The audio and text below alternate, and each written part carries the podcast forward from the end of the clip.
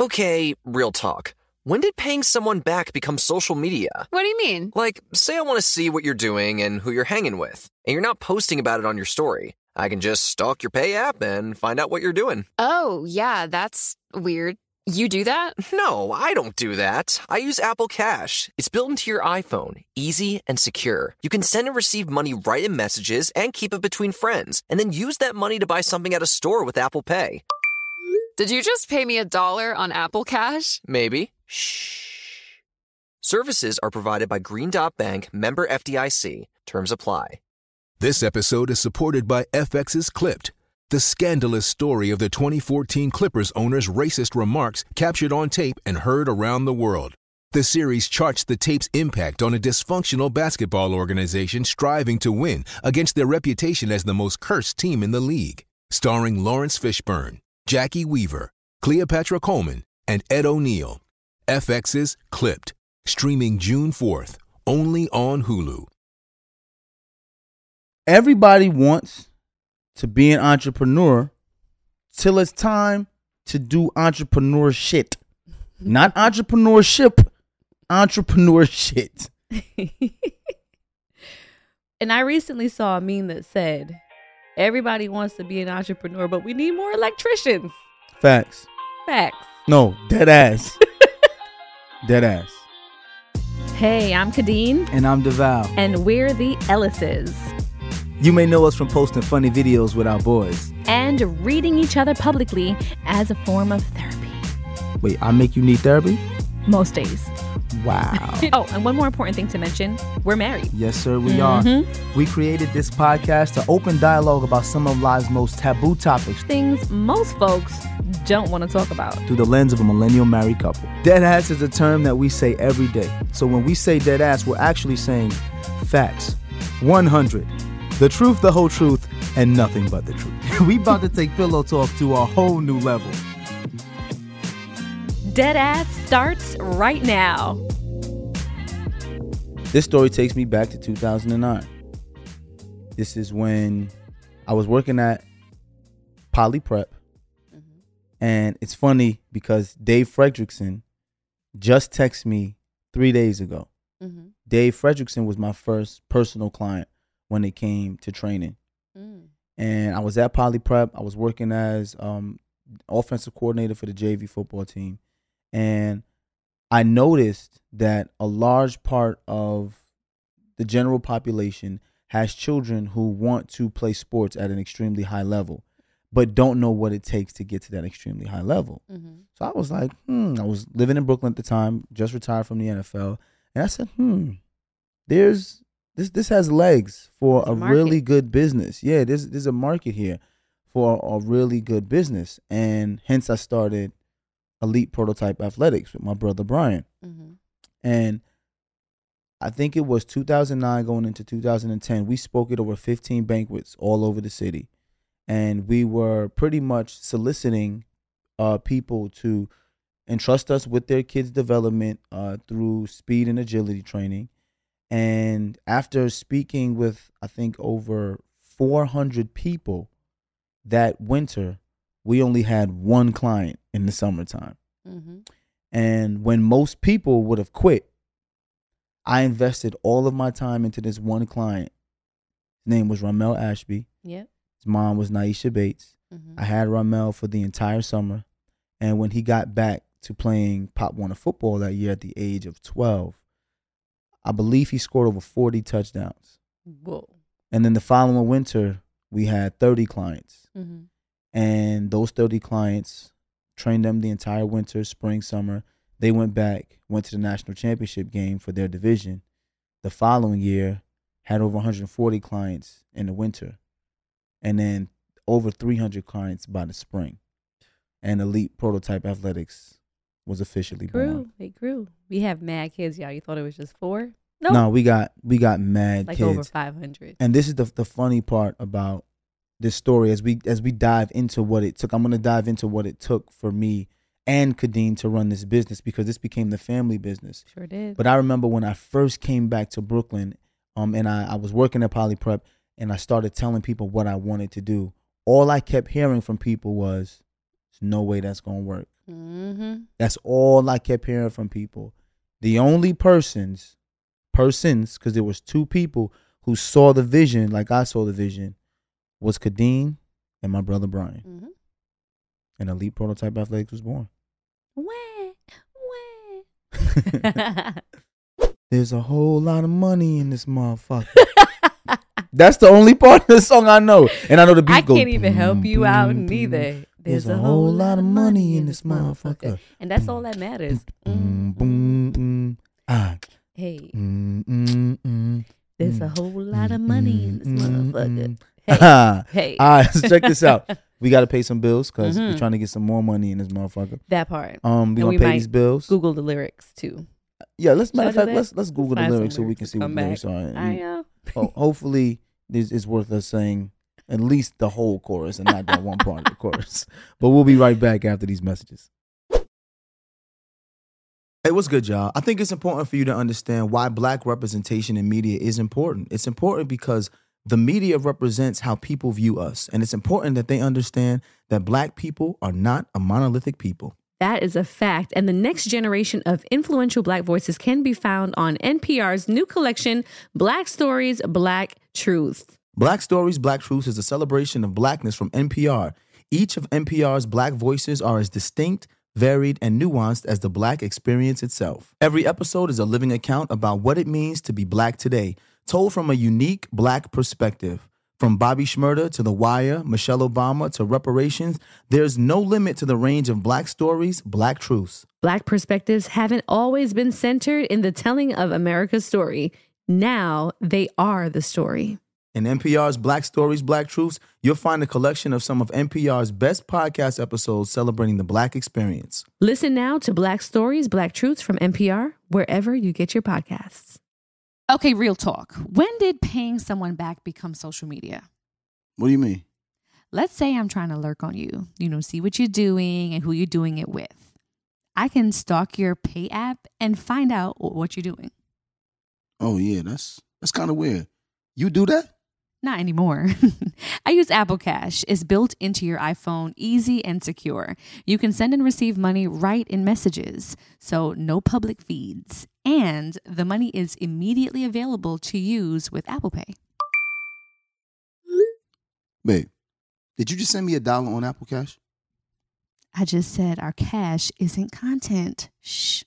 Services are provided by Green Dot Bank, member FDIC. Terms apply. This show is sponsored by BetterHelp. Listen, y'all, losing two loved ones in a matter of six months, it can be a lot. And a lot of times when you're dealing with grief, you have a lot to get off your chest with your family. That's absolutely right. You know, people carry around all different types of stresses, big and small. When you keep them bottled up, it can start to affect you negatively. And therapy is a safe space to get things off your chest and to kind of figure out how to work through whatever's weighing you down. If you're thinking about starting therapy, give BetterHelp a try. It's entirely online, designed to be convenient, flexible, and suited to your schedule. Just fill out a brief questionnaire to get matched with a licensed therapist, and you can switch therapists at any time for no additional charge. Get it off your chest with BetterHelp. Visit betterhelp.com slash deadass today to get 10% off your first visit. That's betterhelp, H-E-L-P dot com slash deadass. This episode is supported by FX's Clipped, the scandalous story of the 2014 Clippers owner's racist remarks captured on tape and heard around the world. The series charts the tape's impact on a dysfunctional basketball organization striving to win against their reputation as the most cursed team in the league. Starring Laurence Fishburne, Jacki Weaver, Cleopatra Coleman, and Ed O'Neill. FX's Clipped, streaming June 4th, only on Hulu. So we're back. We're back. I ain't Google the song, y'all. No, But we got it. we got too much to talk about when it That comes part. to entrepreneurship. Yes, because so many of you, we were asking for like just Yeah. topic suggestions, things you want us to talk about, things you want to hear about, and many people talked about how did it all start? Where did the business start? Um, becoming entrepreneurs, what was the road like for you guys? So we figured we would just tap in, Yeah. let y'all know. Um, so that's what we're talking about today. In an August 2021 study, uh, research showed that while nationally, okay, the number of business owners rose by 2%. Black business owners rose by 38% from pre pandemic numbers. Mm. Interesting, right? Even still, black businesses were also the hardest hit early in the pandemic. Both of these facts are due to systemic disparities in entrepreneurship, the lack of access black owners have to information, opportunities, and funding has both fueled our ingenuity and contributed to our failures simultaneously, right? Mhm. In order to change the future, it's up to us to provide the information that we have to help how we can. So So here we are. let's start. People always ask me, Mhm. right? What is the first thing an entrepreneur needs in order to get started? Mhm. And I'm gonna say this, and, and I hope y'all understand what I what I mean when I say this. You need vision, Mhm. right? Like you you have to understand people and socioeconomics, Mhm. right? People thinks people think that if you just have an idea Mhm. or conviction, you can be an entrepreneur. That's not the case. Because I was about to say, a lot of people have visions of like, oh, this should work, that should Right. work, but can't actually put the wheels in motion. So, Absolutely. You have to have the foresight to see or or know a, a service or product that people need in abundance Mm. in order to be a good entrepreneur, right? Mhm. For example, someone may be doing something at home and say, "You know what I could really need? I could really use right now." And it comes to their mind.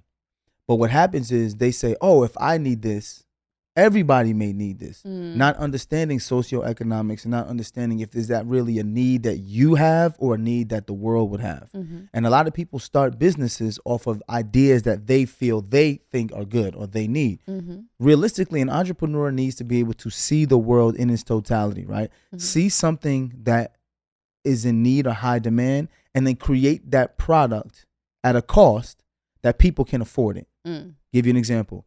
When I started training in 2010, um, there was a, a place called Parisi Speed School, and when I when I was training for the NFL Combine, I was training at Parisi Speed School, and I watched a ton of young kids and a ton of professional athletes and high school kids come to Parisi Speed School to become faster because in order to get noticed or recognized, you have to be big, strong, and fast. Mm. You can't control how big you are, but you can control how strong you are, and you can control how fast you run depending on how you train.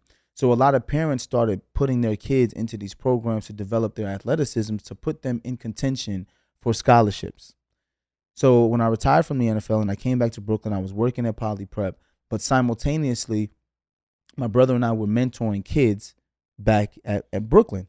And I realized, like, man, a lot of these kids in Poly Prep already have the resources they need to be successful. You know, you go to a forty thousand dollar a year school, you have access to to coaches who are highly paid, you have access to training staffs, you have access to a full weight room.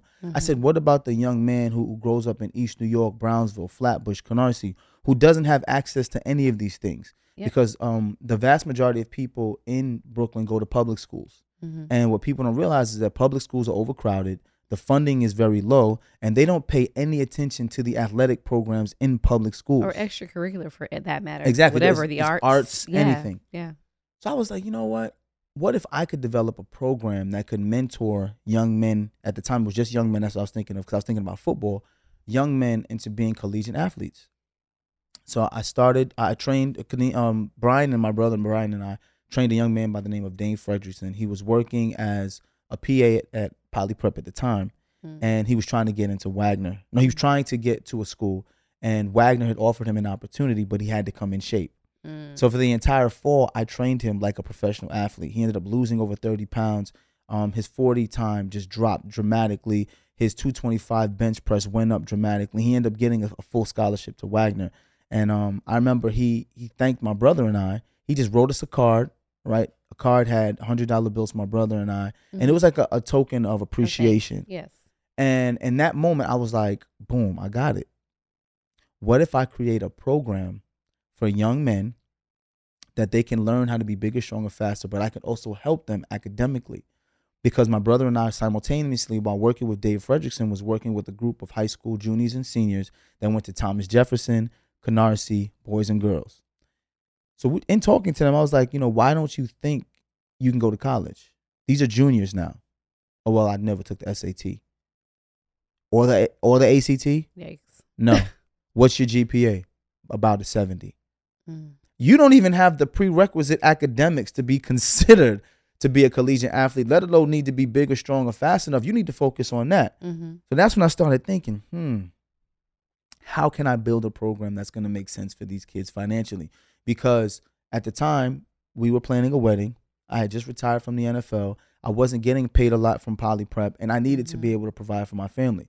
So it started with a litmus test. My brother and Brian and I paid for all of these kids memberships to go to the gym. And what we did was we ran a program that I created because I started studying exercise physiology and kinesiology when I was playing football. So I said, let me create a program and see if I can train all of these kids at one time and get them all better. Mm-hmm. So for those three months, we trained the hell out of these kids. Like we we did we put them through every single test and every program that I remembered from college to the NFL, and these kids got way better. And um, I think the vast majority of these kids ended up being all city. Um, I had a couple kids that got scholarships right away. Um, a couple of kids that ended up having to go to JUCO, but ended up going and playing for school and college. But what that did was show me that I could create a program that could work. Mm-hmm. So before I even got into charging people for what I thought had value, I had to figure out if I could create a program. Right. To make that- it worth people's money. Yeah. Absolutely. Then it was creating a price point that works. Mm-hmm. This is where being an entrepreneur, sometimes it, it, people get things lost in translation. For example, entrepreneur to most people means I don't work for nobody. I make my own money, Right. right?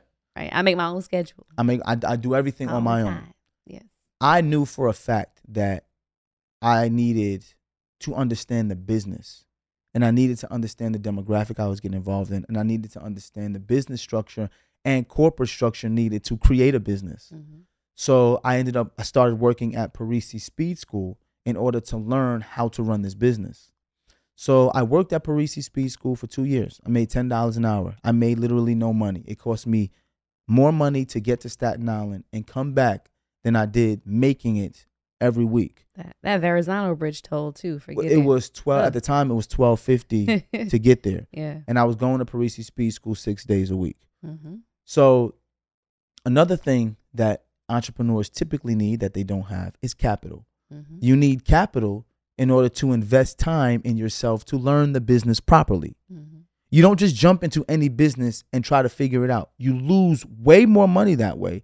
And what people don't understand is most businesses need up to three years in order to get in the black. Get in the black means you actually make money. Mm. You spend the first two and a half years investing in the business, if it's a good business, Yeah. and then finally on the third year you make See a money. little return. Right. So what you said, where they talked about most people don't have the resource, especially black people, Mhm. when they're talking about resources or the knowledge, they're really Mhm. talking about the capital. capital. to start. because most people who start businesses get capital from generational wealth. I want to start a Mhm. business. Let me ask my parents. Let me ask my dad. Let Mhm. me see if he has any buddies who want to invest in this business. Mhm. Most black people come into the world with debt.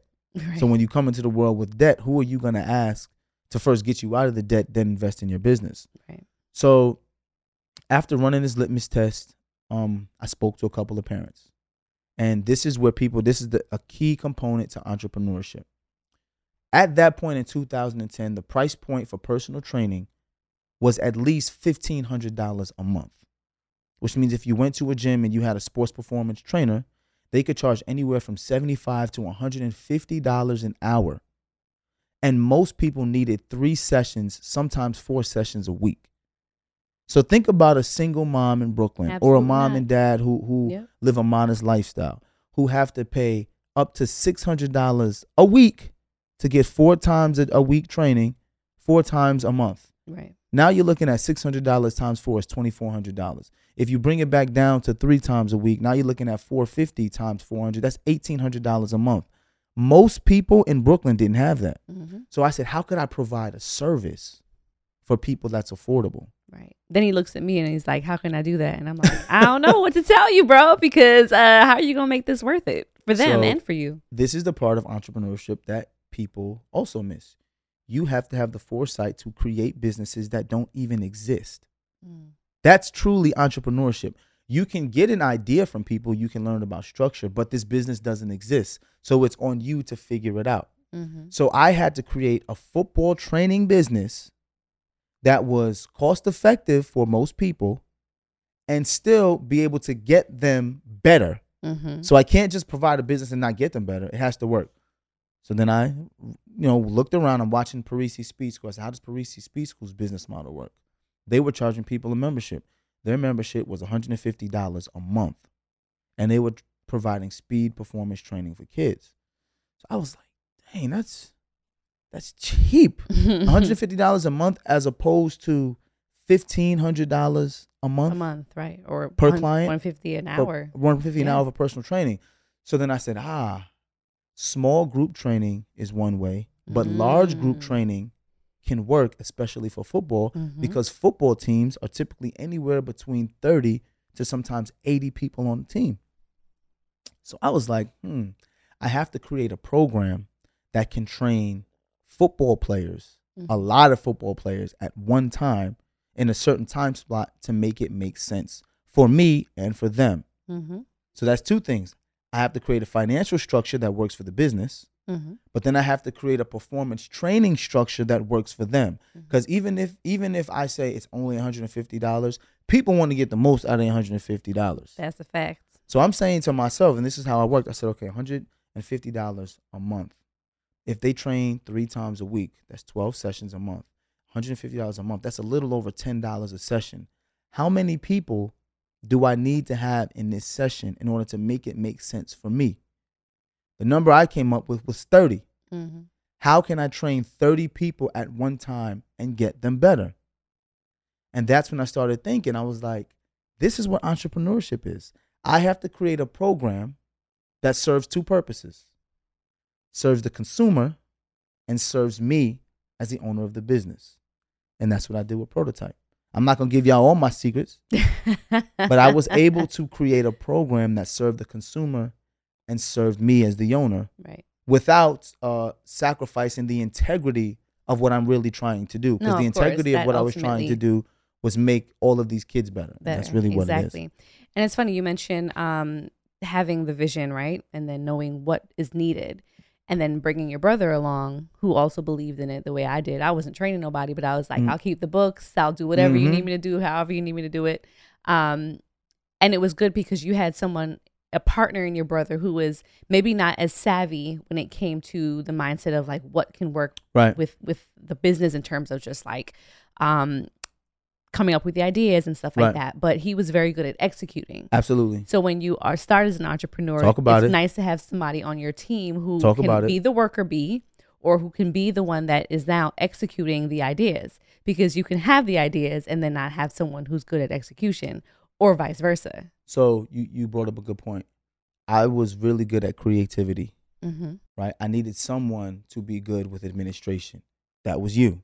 That was me yeah when we did orientations, I was the salesman. I sold the people on what my vision was and what my plan was. While I was selling them my vision, people who wanted to register and sign up went over to Khadeen, much like I did in, in college. Khadeen had, had her computer, her laptop, Paperwork, she, highlighters, She, Post-its. she registered everyone in, put them in the computer, Mhm. made sure they had a schedule, and and then brian was working out kids on the side Brian was giving working them out a little kids. taste of what was going to happen when they got there one thing about my brother Brian is he's always on time and he works hard. mm-hmm. So when we first started, like I said, we we did all of this marketing. We spoke to hundreds of people. We had one client. Why is that part of the, the story important? Because most people when they start a business, they expect to see results right away. Mm-hmm. And when they don't get the results that they expect to see right away, they quit. Yep. Like they quit. For example, Khadeen and I, they're like, oh, y'all, y'all started doing videos for the family. This is dope. We were doing videos with the family when no one was watching. Mm-hmm. The same way my brother Brian and I were training people one at a time when no one was, was paying. paying. And what happens is the, the greatest form of marketing is word of mouth and the product itself. You can spend as much money as you want on trying to make people believe these fancy commercials, these these high tech videos. I even watch it today on on Instagram. I see all these trainers, they do all these super videos with all this high tech stuff. Mm-hmm. And I continue to watch them, and a lot of their pages don't grow, and a lot of their following don't grow. And then after a while, they're no longer doing training anymore. Mm. And what I realized that a lot of people lack the mental fortitude to go through the business when it's not at its greatest, Mm-hmm. But they also lack the vision to see what people really need. People don't really need the flash. The flash will get them to pay attention, but you need the substance to keep them there and make them pay. you need don't need the flash you need the craft too because Yes. think about how many people may take a course in something for example i'll use myself makeup artistry right Mm-hmm. was working as a makeup artist when the recession hit i was like man i can't sit around and just not do anything you were playing in the nfl at the time Mhm. so i said you know what used to dip and dab in makeup a little bit in my pageant days used to do this girl's makeup and that girl's Mhm. makeup and that's usually every makeup artist's journey right Mhm. they've been doing makeup on their Mm-hmm. friends and then finally develop something that they kind of have a knack for Mhm. so it's like okay let me just start doing makeup and let Mhm. me start charging people so when i started doing makeup now i didn't really have the title per se of a makeup artist but it, i knew it was something that i could do right um so went up to the mac cosmetics in michigan at uh, i think it was was it somerset mall Somerset, Somerset Mall. Mall and um, interviewed through a couple rounds and was hired as a makeup artist. So, working for the company, I now saw an opportunity to say, all right, at least I have a job. Mhm. Um, I can use my creativity in a way. Didn't really feel like work to me because I'm like, all right, you know, I'm helping love. women. Yeah, I'm helping women feel better and look better and, and, you know, feel better about themselves. And, you know, I'm selling makeup, whatever, not, nothing too serious. Um, and then saw the opportunity when girls on the side were like, oh, I have this wedding this weekend that I'm doing. And I'm like, oh, Mhm. you're doing a wedding this weekend. What does that look like? You know? Mhm. And a couple of the girls I saw was kind of tapping in. They said, you know, a wedding, you know, bride costs this much. You got five, six, seven, eight bridesmaids. You got mother of the bride, mother of the groom. Before you know it, you have about 10, 12 faces that you have to do. Mhm. If you charge, you know, hundred dollars a face, and I was like, hundred dollars a face, like that's the going rate, you know, Mhm. back in the day. And to me, it just made so much sense. But what happened through my journey with Mac, even though I worked as a, a, manager, Mhm. was a promoted to assistant manager, key holder, and all that, I still kept that job because I felt like it kept me in the industry. It kept me abreast of what was happening in the industry. It kept me abreast, and, and I was able to sharpen my skills as a makeup artist. Yeah, because you weren't just a makeup artist. You were a member of the impact team.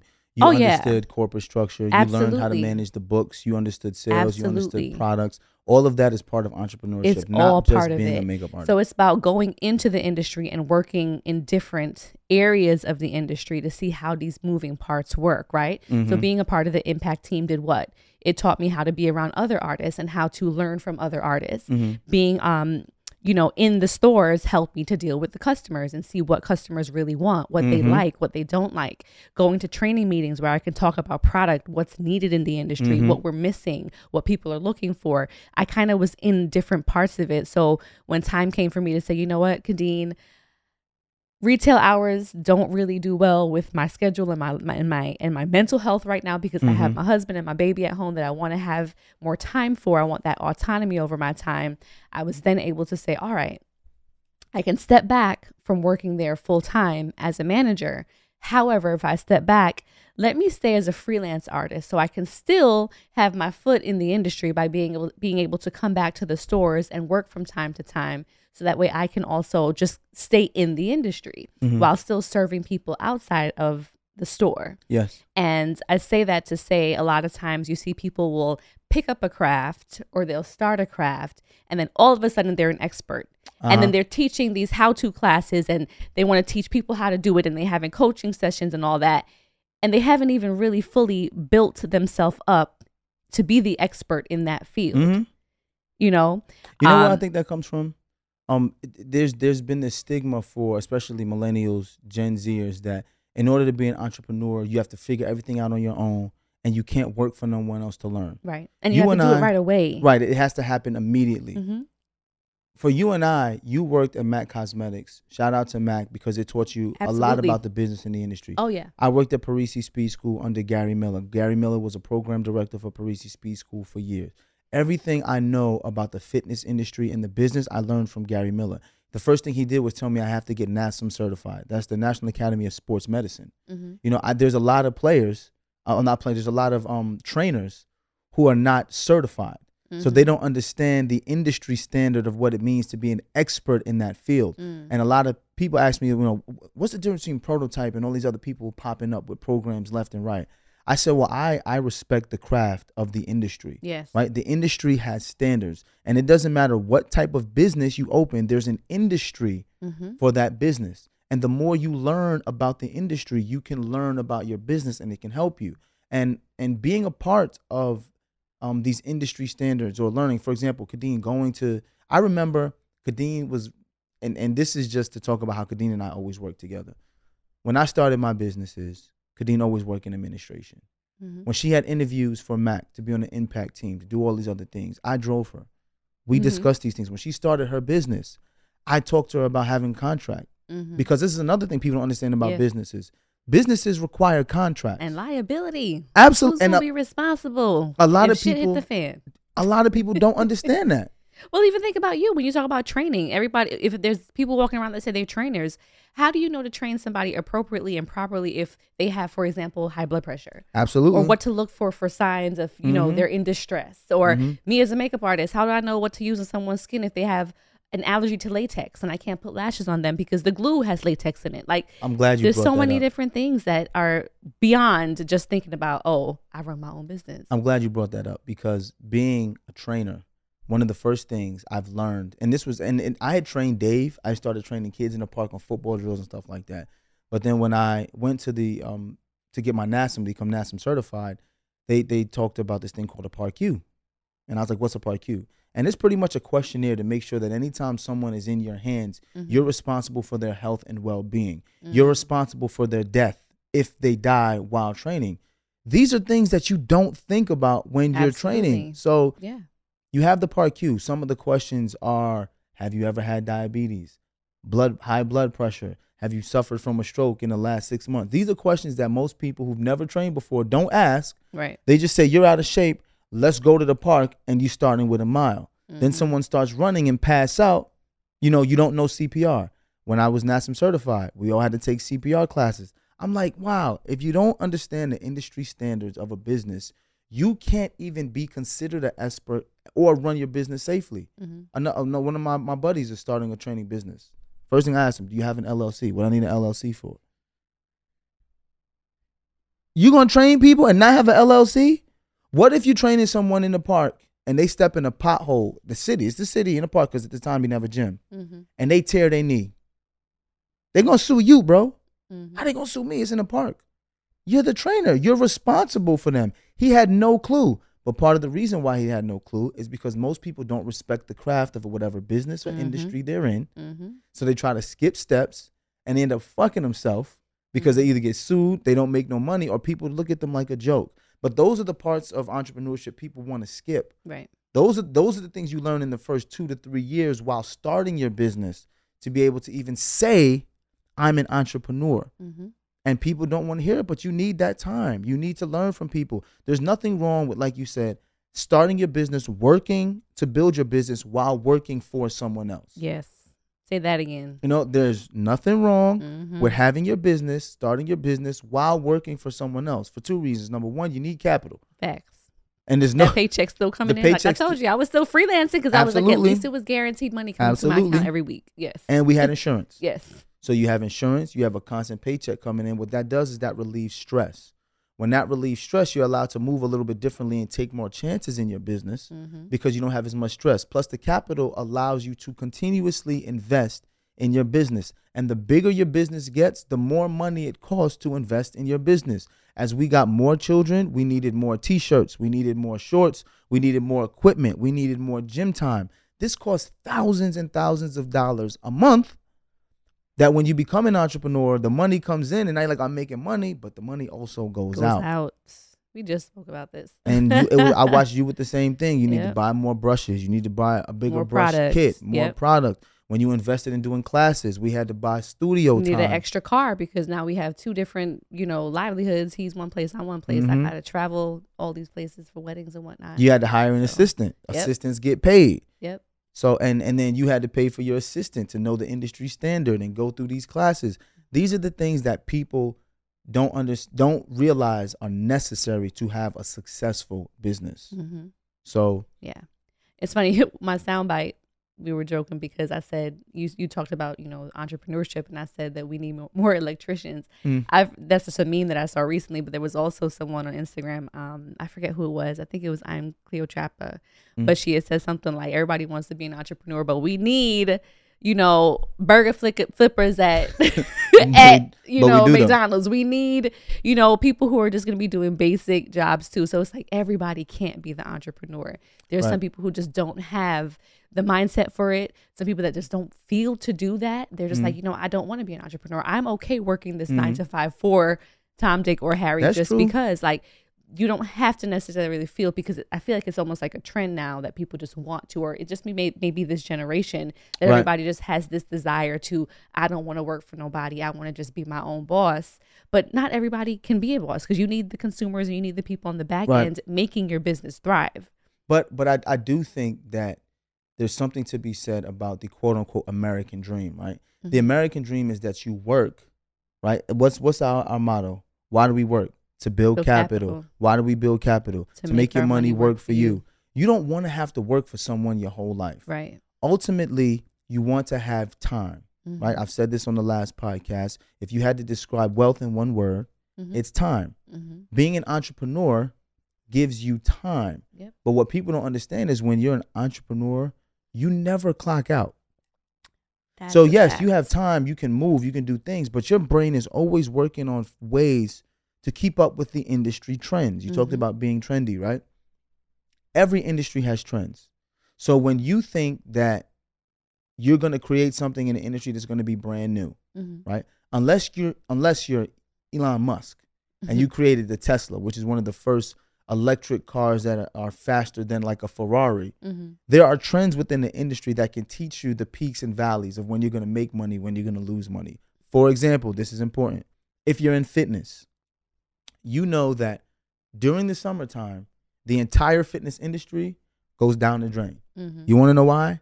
People are outside, outside. showing off those bodies that they worked for since January 1st. Mhm. So the peak years, the, the peak time for the fitness industry is New Year's. Mhm. So you get you get people high influx of people January 1st all the way up until February. Mhm. Then as they get into the spring, people start to trend downward because you have spring break. Mhm. People have kids, they lack off. They come right back right before the summer. Mhm. So that that May that May area you get a high influx, then you have a valley again the summer all the way till September. Why? The kids are out of school. Mhm. When the kids are out of school, people travel, they go on vacation. They're not in the gym training. Right. They're showing off those summer bodies. Then September comes around, the kids are back in school. People say, you know what? I need to get back into the gym because before this holiday season I got to damage control before the holidays. Exactly. See, so you know, September, That's me. October, you get eight weeks. People come in. November, December, people just crash. Say, yo, it's the end of the year. They're gonna get whatever body I give because it's cuddle season, I am me. and it starts over I am again. people, y'all. I am people. You are people. I never realized, but th- that's my ebb and flow. you get flu- you get fluffy during the wintertime. Yeah, It's more to love. fluffy, It's just more to love. you You know, you hug, Huh? more body heat. there you go. But um, no, it's important for people to to understand the ebbs and flows of every industry. Mhm. This way, you can prepare your pockets That to part. say, you know what, for the summertime. And and shout out to my boy Dolo. Um, he Ah, Dolo was never extraordinaire. yes. Dolo and Dolo sold everything. Dolo Dolo sold water. He sold bottle oh caps. He's- man, Uh, you Jackson- bottle caps. Jackson Jackson asked me one time, was just like, "Yo, Daddy, let me ask you a serious question." Said, "What? What is Dolo water?" And I was like, "It's water." He was like, "Is it like Dolo's sweat? Like, why would I drink Dolo's water? Like, where does he get the water from? Like, does he just take it from his apartment?" I said, "Bro, I don't know, but he packages it, he sells it. Dolo Right. sells slippers, shorts. But you know what? Also, two people bought into with Dolo. Dolo. That's, oh, oh, I'm glad you said that. Entrepreneurship, people buy into the person. Yes, ma'am. You know what I'm saying? Yes, They're ma'am. not always buying into a product per Yes, se. ma'am. People buy into the way someone makes them feel. Absolutely. You know, like I, I just think he just literally comes to mind as that. Like just being around him, just his energy. He's always he's always positive. Like seems like he never has a bad up. That's what people are buying into. Particularly, I know in the training industry, but Mm-hmm. you, you sometimes too, even just with makeup artistry, you sit down and you vibe with somebody. They have great Mhm. energy. I think about the people who I have, Mhm. you know, that are on my staff or Mhm. my my payroll that I always employ to do whatever task. It's because I enjoy having that person around, and I see the value in their expertise in whatever field that is. So why? anybody who you see in our team, you know that we just love having these people around. You want to know why? The people become the brand. Mm-hmm. Jay Z just he was on Instagram and I just saw I saw a meme and he was like, "Man, fuck Nike," and he said, "Not not fuck Nike personally, but fu- like fuck Nike. Like the people who create who are wearing the Nikes become the brand, right? Like Michael Jordan made Nike what Nike is. Before Mhm. Michael Jordan stepped into Nikes, everyone was wearing Adidas. Right. They're wearing Pumas. Those were like the big brand names, Reebok with the big brand names in like the yeah. 80s. Michael Jordan comes in there and turns Nike into this powerhouse. Mm. And now, you know, he has his own Jordan brand, but Nike has become this global brand based off of Michael Jordan because people become the brand. The culture is the brand. And when you rep when you understand that, like you said, and you understand that people buy into you, Mm-hmm. you start to recognize your power. And then you recognize, you know what? In this industry, I'm going to recognize trends, but I'm not going to try to be trendy. You want to know Mm. why? When you try to become trendy, trendy things die. Has a shelf life. So if you're following trends, it's going to die. You have to become the brand that people buy into. Mm-hmm. The same way he said when he was trying to get into to music, everyone was saying, "Oh, Columbia, Columbia, Columbia, this record, this company." right?" So they created rock. Mhm. We knew what Roc-A-Fella Records was. Now Roc-A-Fella Records is Roc Nation, Mm-hmm. and Roc Nation, Roc-A-Fella is the brand, Right. And it's the people. So I'm glad you brought that point up because people have to understand that the power of the brand is the person. Mhm. You represent the brand every time you go out and make an interaction with someone Mhm. or make a transaction with someone. So understand that as an entrepreneur, you represent your brand with everything you do. Absolutely. So- Absolutely. All right, some fun facts to leave y'all with before we get into another break and come back with listener letters. 35% of black business owners are women. Cool. Mhm. 44% of black business owners use their own cash to start their own venture. That was us. That was us. Um, 30, 37.9% of black business owners say that they are discouraged from applying for loans. That was me. I um quick story. I applied for loans early on Mhm. and did not get approved. Here's the crazy part. My white counterparts with less capital, with less business acumen, Mhm. uh, with less references got approved for business loans Surprise, surprise. when I didn't. So I had to use my own capital and I also used other black capital. Mm. Uh, a young man by the name of Marcel Vernon Yay. invested twenty Nice five job. thousand in Elite Prototype Athletics to help us rebuild the gym Mhm. in 2014, Yeah. and we moved from Aviator Sports Complex to Packplex, Mhm. and was able to build out our program and extend from servicing 400 to over a thousand athletes a year. And if it wasn't for Marcel, I don't think we would have been able to do that. So shout out to Marcel Vernon for investing. Black man worked for Cushman and Wake, started his own business, and he gave me all the knowledge I needed to move forward. So right. That's why it's good to link and network with people. yes, sir. You know, be, Yes, sir. uh, we gotta we gotta be each other's support system. and not be afraid to ask for help Absolutely. when you need it. But um, this this with Marcel did not happen like this, right? I didn't go to Marcel like, yo man, let me get twenty five thousand. I got a business idea. I already had a successful business Exactly. that was making money. I still then Proof of concept right there. I had proof of concept, but I still wrote out a full ten page business plan hmm and presented it to Marcel and said, "This is what I would like to do. This is what I would like to do moving forward. hmm If you were able to invest this, it would allow me to generate this amount of returns for you." There you so go. he invested in the business, got his money back, and then got a percentage of the business through perpetuity as the business existed until I Mhm. eventually sold the business. So See, exactly. So it's not just like going to your homeboy who you know Nah. might have a little cash. it didn't like, happen like that. I got a business idea. Which we get now because Oh, of people course. come to us like, "Yo, Devale, I got a business idea," and then when you ask them for a business plan, they get upset. They're like, or you say, you know, send your business plan to my manager. They're like, "Oh, you sending me to your manager?" It's like, well, if you have a business idea, you should have a business plan that my financial advisor and my manager can look over and say this may be worth the while. Absolutely. If not, keep it moving. Like, I, it's no disrespect, But you just want me to give you money so you can figure things out? Right. No, Not doing that. not doing it. And New York has the greatest number of black owned businesses in the country. I'm not surprised to hear that because New York, what do we do? We gonna hustle, baby. Yes, New we York's gonna hustle. the we gonna find a way. All right. Yes. Now let's hustle our ass into some breaks uh, so we can make some money. I'm talking about entrepreneurship. And we'll be back with listener letters after this.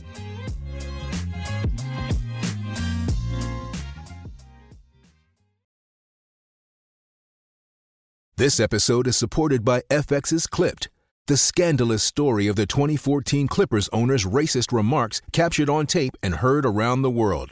The series charts the tape's impact on a dysfunctional basketball organization striving to win against their reputation as the most cursed team in the league. Starring Laurence Fishburne, Jacki Weaver, Cleopatra Coleman, and Ed O'Neill. FX's Clipped, streaming June 4th, only on Hulu. You may be aware that most people who are black have O blood type.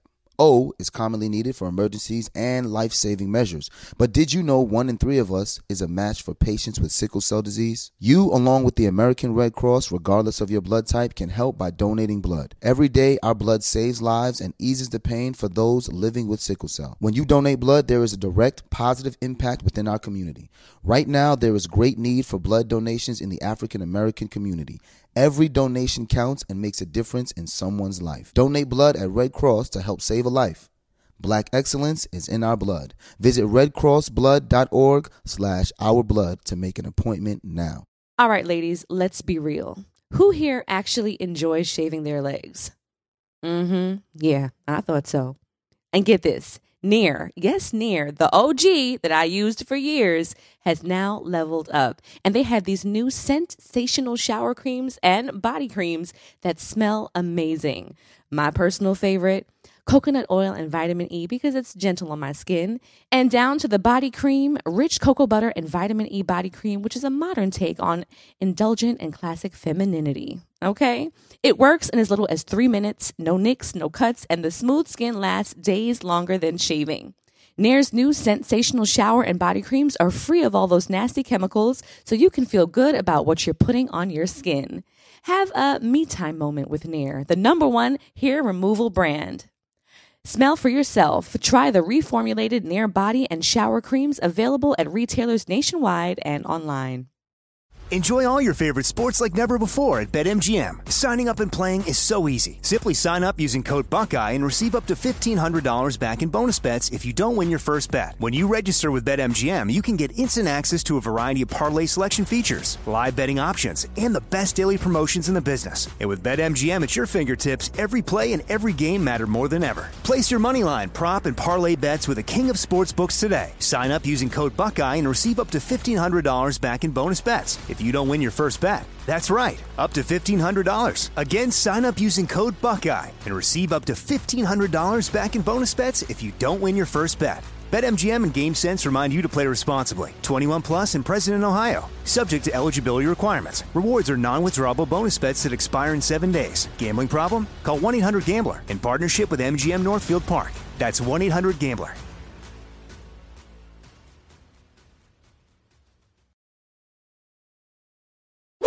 Listener letter time. Let's Yes. jump into the listener letter. Okay. Hey, Khadeen. I love when people say, hey, Kadenium and Devale. it's Khadeen. I am. But I love that you're thorough.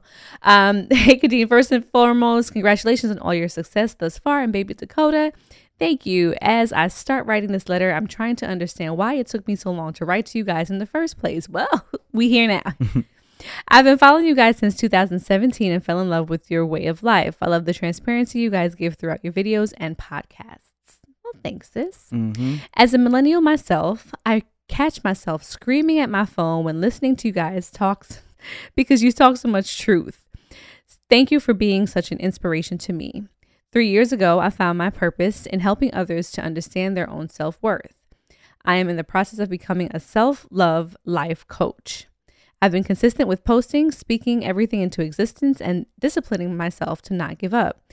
I will hashtag until I'm blue in the face. I tag people, including you both, to help promote myself. My problem is how do you promote what people can't see?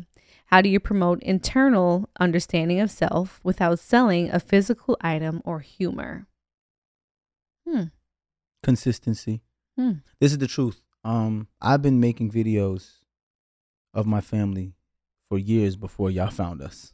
Facts. And at the time, I I never used a hashtag. I never tagged anyone. I didn't use any celebrities to try to share my stuff. It was super early in social media too, where I think people It were still feeling early. out. It was 2016 when we finally caught Well, on. Instagram kind of when we, I guess when we caught on. I guess Yeah, it wasn't Facebook's early. been around for a long Facebook's time. Facebook's been around. yeah, Twitter's been around. Yeah. But um, realistically, there's there's no this is what you do to catch it. Even when you go to a firm and you pay a firm to create buzz for you, there's Mhm. no guarantee that a video is going to go viral. Which we tried. Yes, we did try. I tried before before I started creating videos for myself Mhm. in 2014. I hired a firm Mhm. to help me create posts more consistently because I wanted. I, at the time, I wasn't as engaged on social media, and what I heard was if you post every day or you post consistently, you get more engagement, Right. which is true. Right. So I hired a firm. Um, it cost a lot of money. They created posts, but it was generic, standard posts that they just took off the internet, memes that they took and created captions, and they just posted it on my Twitter and my Instagram. And although my engagement went up initially because I was posting more, the type of engagement never went up Mm-hmm. because it wasn't my voice. It Right. wasn't me. It wasn't until I started focusing solely on what my voice was going to be and stopped focusing on trying to go viral that I actually went viral.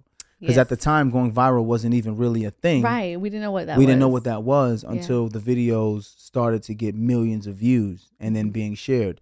The good thing about recording videos prior to going viral was that once I did finally go viral, I had a catalog of videos similar to the ones that people found that that went similar to the one that people found that went viral. Mm-hmm. So when they found my profile, they now had a whole catalog of years of content Right. that they could go over and share, and then my page just continued to grow from there. Mhm. So you, you can't.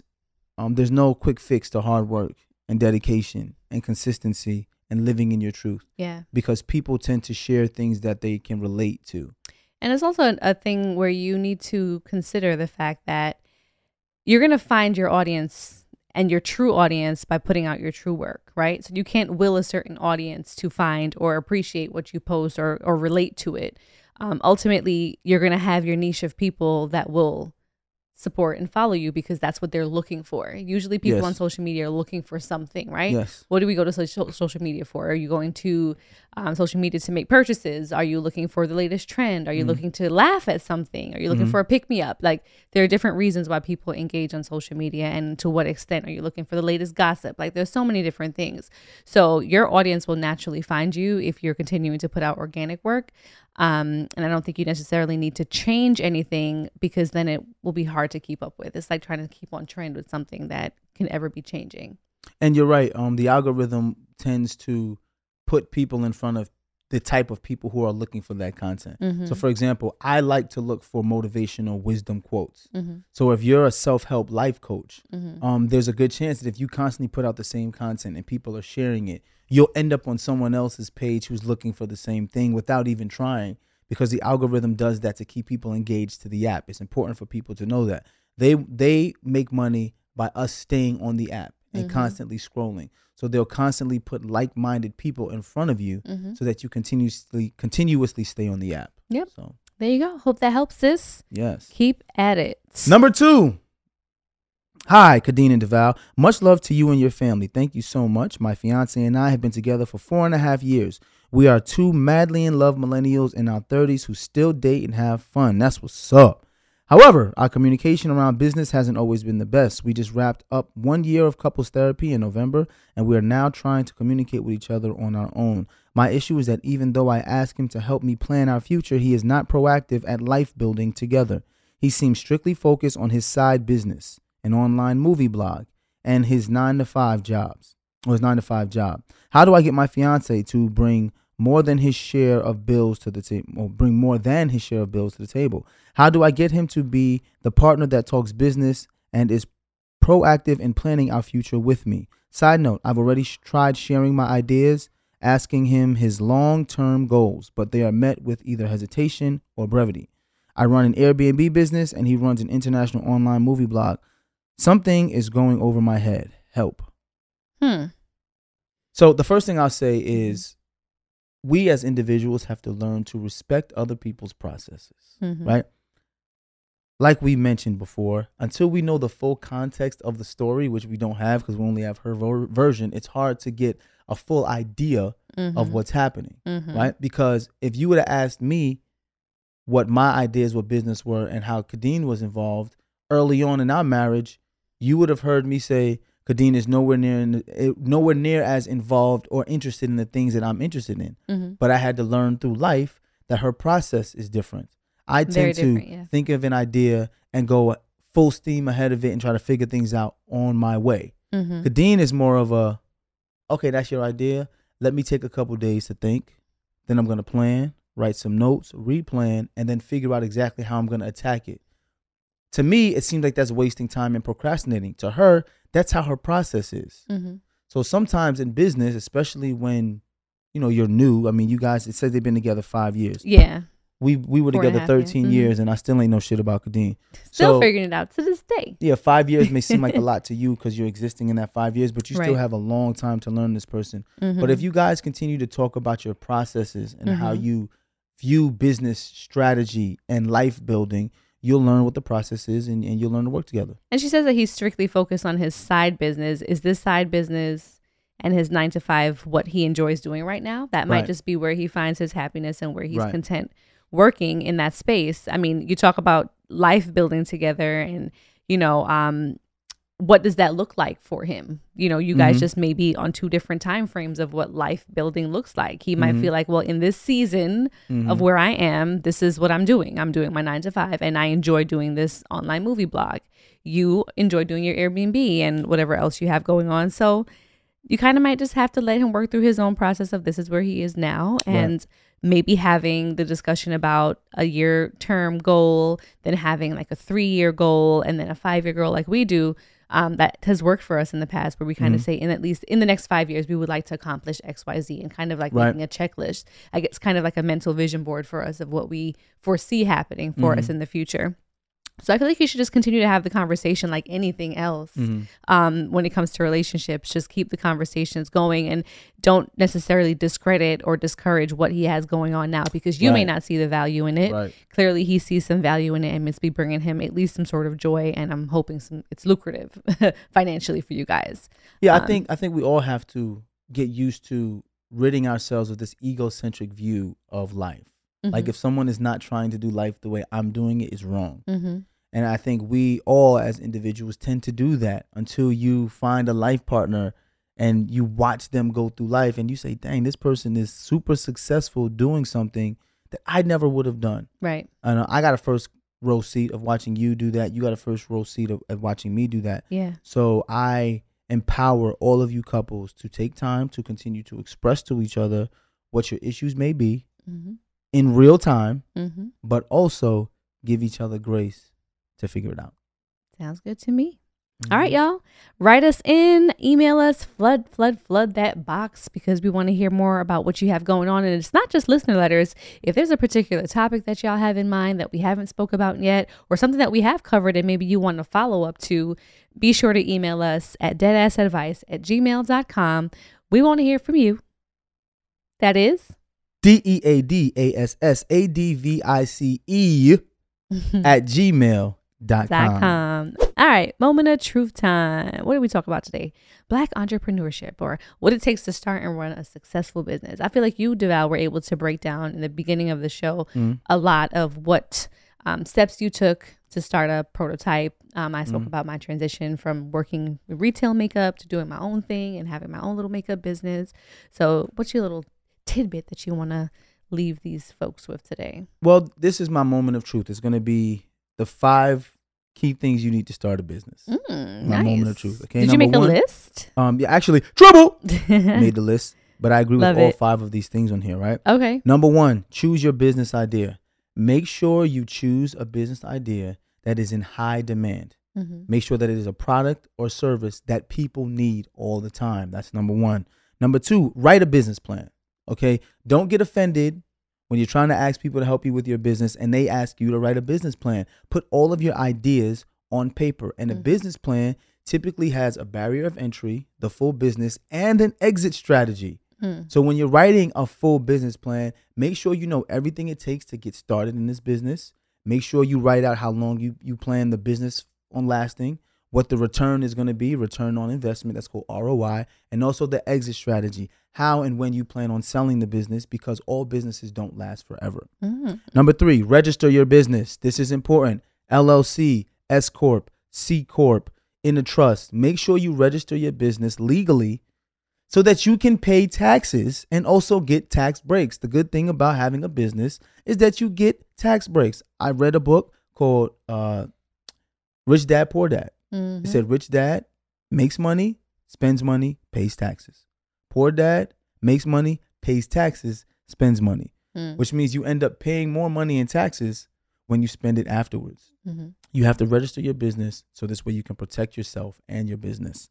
Number four, get certified as a minority business owner if you are a minority. Also, if you are a, wom- a woman, get registered as a minority woman business owner. There are tons of way for number five to find funding for your business finance it. if you get certified as a minority or a woman business owner. Grants, and it's important whatever. to find financing for your business because it costs money to make money. To make so if you think you're going to start a business from scratch and figure it out and it's not going to cost you anything, you are sadly mistaken because what will happen is even if you do make money in the very beginning, you're going to utilize all of that money to put back in the business to make more money. So try to get financing for your business first. This way you don't automatically have to start in the red. So those are my moments of truth. Hope you can take away from those moments of truth well, and be took great. up all the moments. Devale, ain't, ain't no moments left. It is what it is, baby. Ain't no moments left for you, girl. I guess what I was gonna say, the one thing I had to say to kind of sum it all up was just do the work. Mhm. Do the work. If this is something that means something to you and you want to have that wealth, which means time, Mhm. equating to autonomy over your time to be able to move freely because you have a business that's running. Also, just knowing that it's not going to be a thing where you can clock out Mhm. because a lot of entrepreneurship has a 24 7 cycle of work. Mhm. Just do the work, do the due diligence. If you have a craft that you are trying to um, make a business and you want to make it lucrative, continue to work on that craft, continue to be a student to that craft so that way you can make the, the experience for those who do patron your business a rich experience. Yes. Okay. That is on that. And be sure to follow us on social media, Deadass the Podcast. And I'm Khadeen. I am. And I am Devale. And if you're listening on Apple Podcasts, be sure to rate, review, and, subscribe. And share this, share this episode and all the episodes with your friends that they think you think can benefit from them. You know? Sharing is caring. Dead ass. Dead Ass is a production of iHeartMedia Podcast Network and is produced by Denora Pena and Tribble. Follow the podcast on social media at Deadass the Podcast and never miss a thing.